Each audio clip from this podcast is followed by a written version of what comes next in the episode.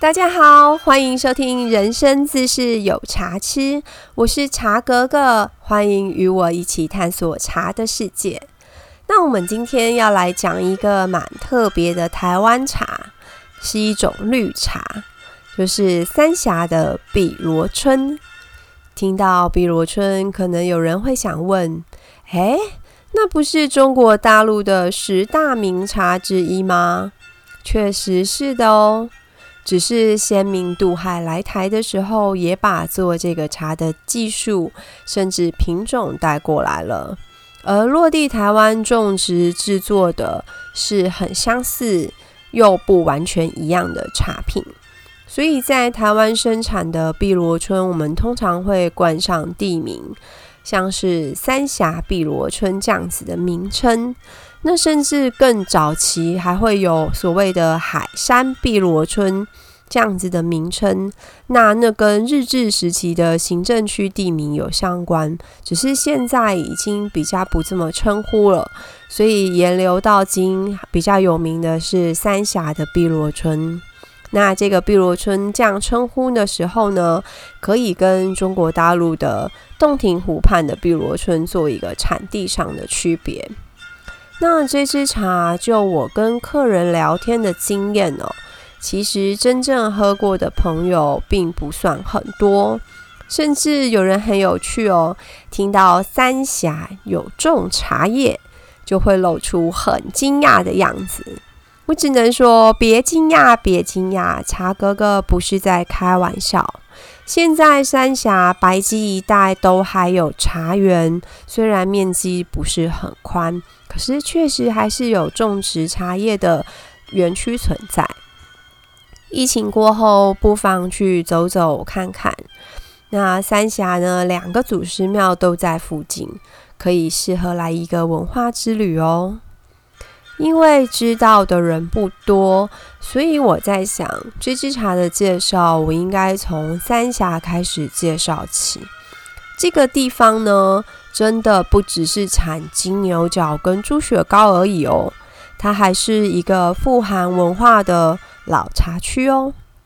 先来讲三峡的地形条件哦，它是比较多山的环境，虽然不是太高的山，大约就是海拔两三百公尺左右的小山，只是在气候条件变迁，就是嗯，在所谓的地球暖化之前哦。这个海拔加上位处北部，是相对比较高的纬度。三峡种出来的茶，其实就已经有很好的品质了。由于那个地方多山的地形，而且是很潮湿的气候，加上以前人家所谓唐山过台湾的，就是移居的先祖们，在这个地方呢，他们来的是。很会种茶的安溪人跟永春人为大部分哦，所以当然带来了就是看家本领，就是种茶跟做茶的技术。那三峡的茶叶自从大概两百多年前就已经很蓬勃发展了。那时候采收的茶叶啊，会先由茶农制成就是粗茶，也就是所谓的粗胚毛茶。再由中盘商沿淡水河，对你没有听错，就是淡水河，他会把它载到那个台北大稻城那边，再做精致跟包装，最后呢，把它外销到国外。所以清朝末年到光复初期哦，是三峡茶叶的黄金时期。这段历史在三峡当地的文物志里面都有记载啊，有兴趣的朋友可以再去找一下更详细的介绍。那中间有一段时间哦，是在一九二五年这个时候哦，那是属于日治时期的时候，日本人引进了阿萨姆这个茶种，最先呢是在台湾的北部试种，这边也是试种的区域。如果有接触台湾茶叶史的朋友，也许会对日东红茶这个名称有印象哦。那时候三峡茶区也参与了这个公司很重要的就是红茶生产，因为那时候红茶要出口哦。那时候三峡其实是有。经历也经也有参与到这个部分。那一直到光复后哦，红茶的生产重心整个以往就是中部鱼池乡，就是我们现在所熟知的日月潭红茶的这个茶区哦。这边的气候呢，更适合栽种红茶。那北部的茶品呢，又流行回比较清香的茶路。三峡这个地方呢，就回归到原本所专长的，就是绿茶类。主要呢是以清新甘仔，就是用台语叫做清新甘嘛，就是那个柑橘类那个甘嘛的那个甘仔这两个字，主要是这个茶种。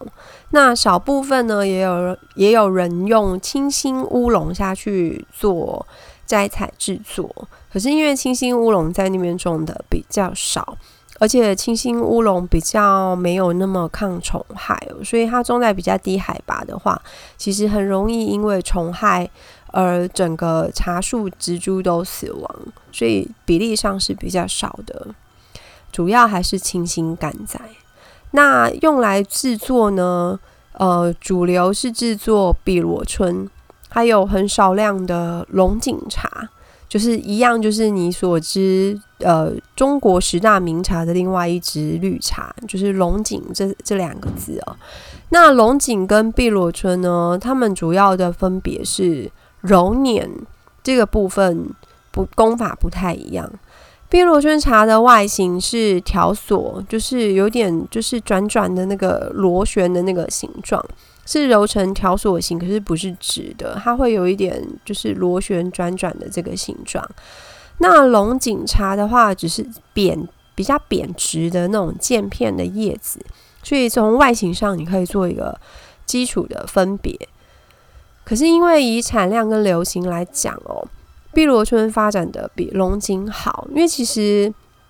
不用说，就是任何商业行为，它都是一个市场的取向，就是什么东西卖得好，就是制作的比例就会比较高。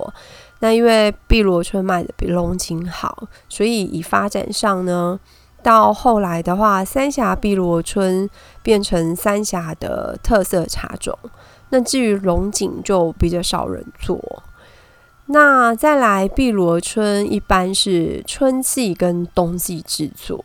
大约每年在清明节前的时候采春茶，然后呢，国历大约十一月的时候采冬茶，这是比较适合的时间点。就是在茶树生长到大约一星三叶的这个成熟度的时候呢，去摘采它上面比较嫩的一星二叶的部分。这样子的季节跟采法的茶品质是比较好的。那因为是制作绿茶，那太老的叶子，就是比如说像天气很热，夏天、秋天那种日照很旺盛的茶青下去做，它的口感会比较差，会比较苦涩。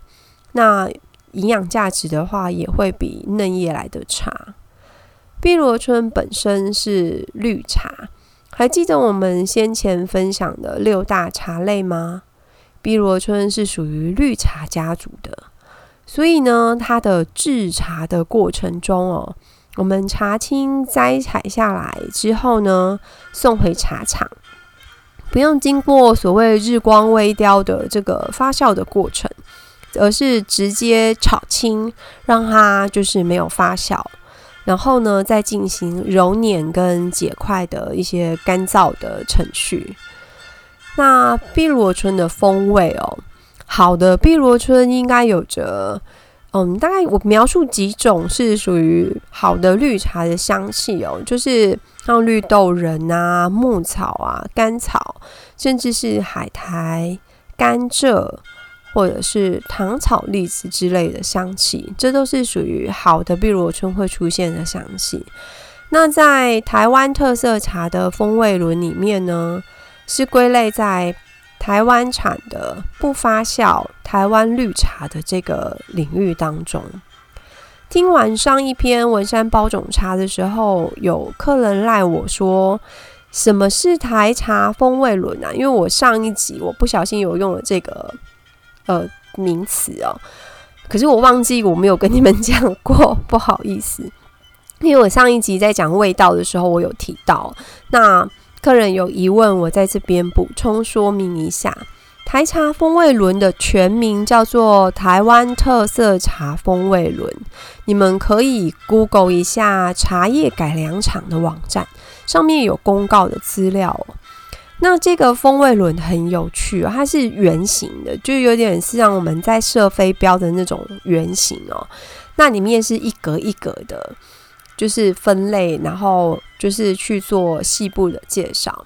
它是一百零九年的时候茶改厂才正式公布的一个图表。它把台湾的特色茶类呢，嗯，像在那个六大茶类里面怎么分，然后嘞发酵的程度啊，茶叶的外形、香气，它都把它全部整合到这个风味轮里面。我自己会觉得这个表格很方便，也很实用哦。那有兴趣的朋友可以去找一下，是还蛮有趣的东西，也很具体啦。因为有时候香味上你会描述，其实是比较抽比较抽象，就是你要自己喝过，你才知道那在说什么。那因为这个风味轮，它其实可以帮助你们去了解你们可能熟悉或者是不熟悉的东西是怎么分类的。那我们再来说碧螺春的外形哦，它是碧绿色的条索型，那卷卷的，它的线条很很漂亮。那牙尖的部分呢，它会有一些白毛在，尤其是清新干仔的嫩芽，它的白毛会比清新乌龙来的明显哦。这是在外观上的一个判断。那冲泡上呢？之前有说到，就是条索型一般不需要滚水去冲，那碧螺春也一样。而且呢，因为它是不发酵的绿茶，所以它的温度要比文山包种茶更低，它大约八十度左右就够了。那在投叶的时候，就是你放茶叶的那量哦，你不用放很多，就是不用放一把这样一大堆的，因为它其实。原先的条件跟茶质的特色呢，它是带一点点苦味，然后品尝后呢，苦会回甘的这种形态的茶品。我们如果以台语来讲的话，就是人工抠干抠干的这种形态的茶品。所以其实第一不建议一次投叶投太多，因为它很浪费茶叶，就是口感会不好。那第二是不建议用太高的温度去冲它，因为其实那个还蛮，就是嗯，并不适合用来冲泡这样子的绿茶。那比较数字化的介绍，可能大概就是三克左右的茶叶哦，三四克，因为它条索型蓬蓬的，可能三四克看起来你就会觉得差不多有半壶的的，就是数量了。然后，因为一般的标准壶大概是一百四十 CC 到一百五十 CC 左右的水哦，大概这样子的水量。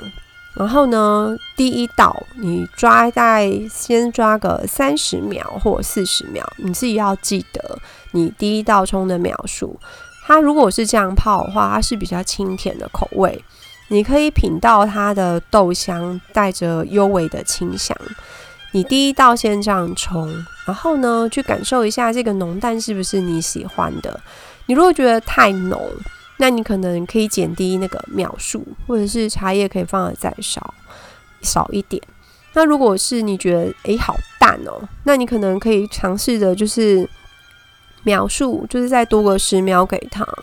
那如果你觉得味道的落差真的是太淡太淡了，那也许你。茶叶可以多放一点哦，你尽量不要用劲的去换它的浓度，因为它其实并不是很有那个酒劲的那个条件。我会建议你用茶叶的量去换它的浓度，那秒数一样，就是不要抓到太久，它的口感会比较好。那我自己在泡就是三峡碧螺春的时候，我会选用就是玻璃盖碗或是玻璃壶。